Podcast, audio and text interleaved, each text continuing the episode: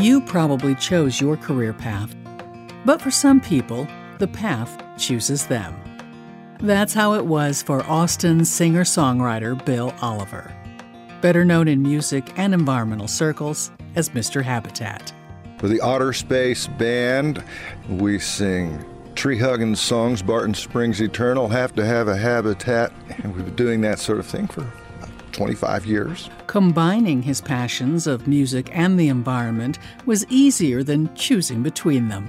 As, as young as I can remember, I, I was torn between Chuck Berry and Smokey Bear. Couldn't make a decision, so I didn't, and I just pursued both, and eventually they came together. During the 1990s, I worked at a commercial music radio station in Austin. Local and Texas singer songwriters dominated the playlist. We also aligned ourselves with the zeitgeist of the day, which at the time was environmental awareness and stewardship. One of my favorite jobs at the station involved producing a daily one minute feature called Earth Update, which offered listeners easy to follow tips for living a more environmentally mindful life. During those years, I met a diverse group of people in Austin and Central Texas whose vocations and avocations involved keeping the planet healthy. One of those folks was Bill Oliver. On this podcast, I'll introduce you to Bill and share a bit about how the confluence of the natural world, the Mississippi River, and Mark Twain shaped his music and his life. Stay with us.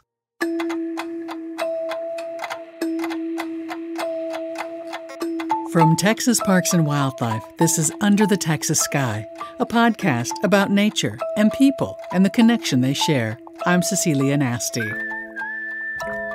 Nature is magnetic.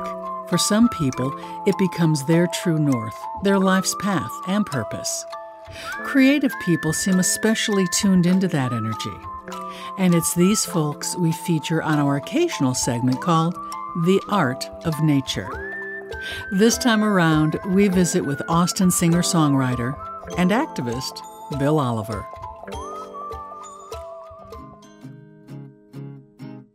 Leaning gracefully into middle age, Bill is tall, robust, and energetic. He's a friendly and charming man with soulful eyes that beam from beneath generous, expressive eyebrows. His mop of wavy salt and pepper hair seems perpetually windblown even when covered with his signature white skipper's cap. Were a walrus type mustache to sprout above his toothsome grin, he'd come as close to anyone I know to evoking the visage of Mark Twain. Which is apropos, as Twain was a constant companion during Oliver's teenage years, growing up in the then new Briar Grove subdivision of Houston. Flatter than it could be, and little trees held up by brand new trees, about an inch wide, held up with uh, you know little ropes. That was the wilderness. But down at the end of that street was the Briar Grove Ditch, and if you had all day, you could walk down to Buffalo Bayou. And I spent a lot of time in the Buffalo in the Briar Grove Ditch. It had snakes and turtles and some fish, and it was funky. And I took Mark Twain, and I took my first guitar down there, and I learned to play the Battle of New Orleans and read Tom Sawyer and Huckleberry Finn down there at the Briar Grove Ditch.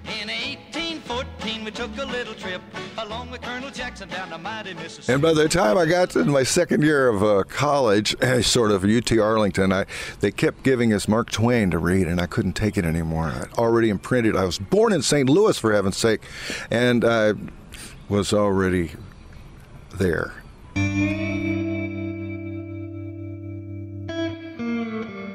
When the summer of 1968 rolled around, Bill Oliver had had enough of university and embarked on a Huckleberry Finn type adventure of his own. Went to Mississippi River with a homemade raft, and I spent uh, the summer of 68 drifting Mississippi River to the Atchafalaya River in Louisiana, the Intercoastal Waterway, up to the Trinity River, up the Trinity River, halfway to Dallas. It's the longest all-water approach to Dallas ever attempted. anyway, so that was it. That trip really did it. And uh, after that, it was hitchhiking and music and back to the water.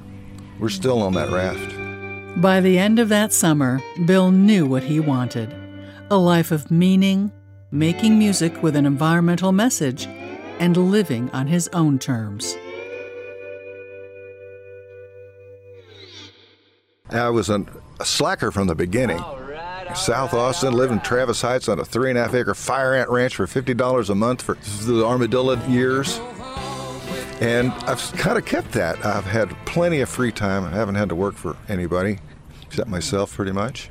Had plenty of river time when I wanted it, and time to wait for songs to come around and do things that lots of people say, I, I would give anything to do that, but I've got a job. You know, so I've had mm. those opportunities that lifestyle has been very important, and it's come with meeting a lot of great folks.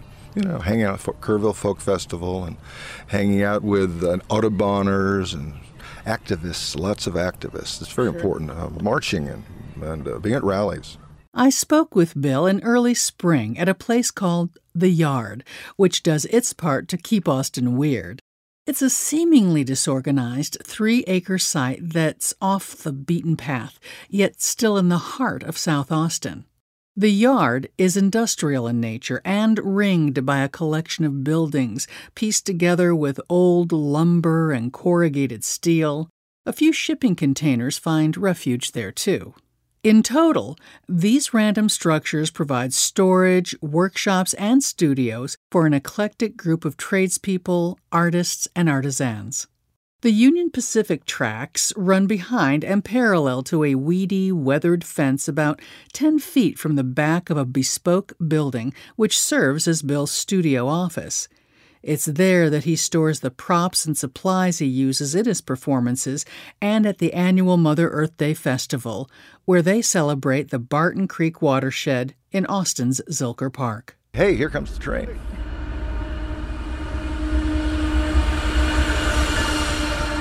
What is arguably the tallest man made structure at the yard is a tower, about 15 feet tall pieced together with reclaimed stage beams from the old Armadillo World headquarters, where countless musical legends performed, and plywood from a John Hartford gig from the 1980s. Don't ask. The viewing platform gives anyone who ascends the staircase a clear view of the site and passing trains. Bill calls his creation a flying riverboat an Earth flag Bill received from his girlfriend and bandmate Virginia Palmer, and an American flag that he received from U.S. Congressman Lloyd Doggett, which flew over the Capitol building in Washington, D.C. So, uh, very many days a week, an open ore train goes by and it's full of white gravel. And I think it's the train that Kent Finlay's talking about. There goes the hill country. The hills at Cow Gap are rugged and awesome, but you have to have fill dirt when you're building a road. The hills at Cow Gap that weathered the ages were hauled off the map at $12 a load.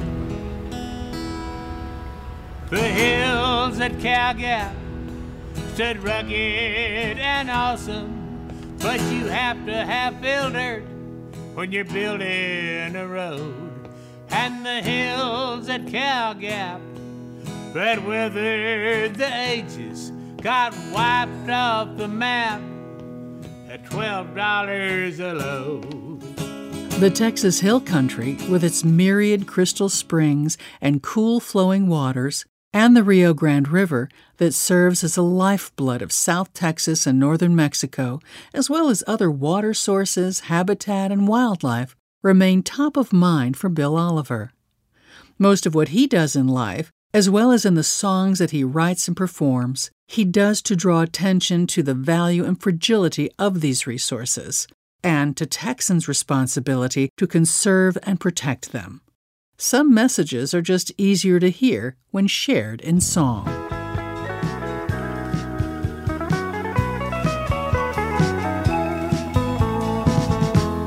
Look in the sky. This is Under the Texas Sky, a podcast about nature and people and the connection they share. I'm Cecilia Nasti. Singer, songwriter, and activist Bill Oliver combined his lifelong love of music and environmentalism into a career that brings the message of stewardship to the public. Habitat. Habitat. Have to have a habitat. Habitat. Have to to have a habitat, habitat. Habitat. Have to have a habitat. You have to have a habitat to carry on. Bill regularly takes his musical message to the youngest among us. He says children are in tune with their instincts. They don't hesitate to question suspect concepts and to do so without regard for adult discomfort. Habitat. Have to have a habitat. Habitat. Habitat. Have to have a habitat. Habitat. Habitat. Have to have a habitat. You have to have a habitat to carry on. Children lack guile and unbegrudgingly change their minds when presented with deeper truths. A bear could scratch her back. When you're, I guess you're closer to the ground, to the flowers, maybe you identify with them more. But uh, I always identified with the kids and had an e- easy time with them. Half my act is wiggling my eyebrows and being kind of being a little silly, a little goofy, and they, and I can do that with some adults. if that spark's still there. Have to have a habitat. You have to have a habitat to carry on.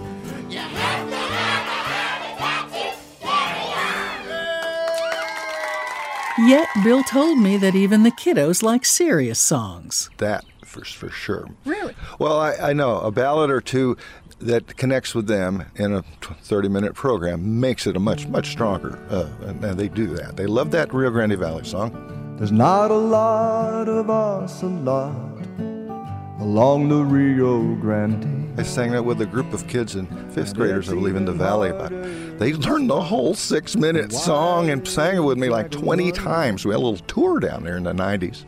And I, I always mess up a word or two and they get every word right. Just, just every, all those eyes will look over at me. You did it again, Mr. Oliver. There's now a string of pearls that forms the wildlife corridor. What kinds of questions do kids ask you? Well, there can be right up there. I heard of a plastics lobbyist that was trying to convince these kids that uh, their plastic was okay because it broke down faster. And the kids say, "And then what? And then what?" And he said, "Well, it just it broke down fast into smaller pieces, right?" Yes, yeah, which makes it easier for them to be eaten by the birds, right? Oliver says an innate affinity for nature, in tandem with a highly sensitive adult nonsense detector, makes children passionate protectors of our wild things and wild places. At the time I met him in the spring of 1990, Bill was involved in the Save Our Springs Alliance, a loose coalition of citizens that spawned a movement by the same name. The Save Our Springs movement became a drive to oppose the 4,000 acre Barton Creek PUD development, proposed to be built along the ecologically fragile Barton Creek watershed. That movement led to the Save Our Springs Ordinance. An all night City Council meeting on June 7, 1990, brought together a diverse group of citizens speaking passionately about protecting the area, which became a turning point for their efforts. The SOS Ordinance, as it became known, limits development along Barton Creek and the other creeks draining to or crossing the Edwards Aquifer Recharge Zone. It became law by a citizens' initiative. And in 1992, a who's who of Austin's music makers and others gathered to record a tribute to the SOS Ordinance victory in August of that year. The song, written by Bill Oliver and called Barton Springs Eternal, became not only one of his best known compositions, but also a kind of anthem for the protection of all fragile ecosystems. How many times we read and weep, Barton Springs. Watch development as it creeps up, Barton Springs eternal. This piecemeal progress and grand demise has been mauled and golfed and condoized. We don't want no consolation prize. We want Barton Springs eternal. Barton Springs eternal. The success of the Barton Springs Alliance did not end all challenges facing that ecosystem, and so the work continues. As it does for other Texas communities and communities worldwide, which confront the ongoing challenges of balancing growth with environmental protections. In Texas, as long as those struggles persist, You can bet Bill Oliver will too. Be it water, walls, wildlife, or weather, he'll be at the forefront, empowering us to make a difference, large or small, but always with a catchy tune. Please don't leave the water running when you wash the dog, or when you do the dishes, or you finish with the lawn. Install a smaller shower head, fix a leaky spout. If we don't waste the water, the water won't run out.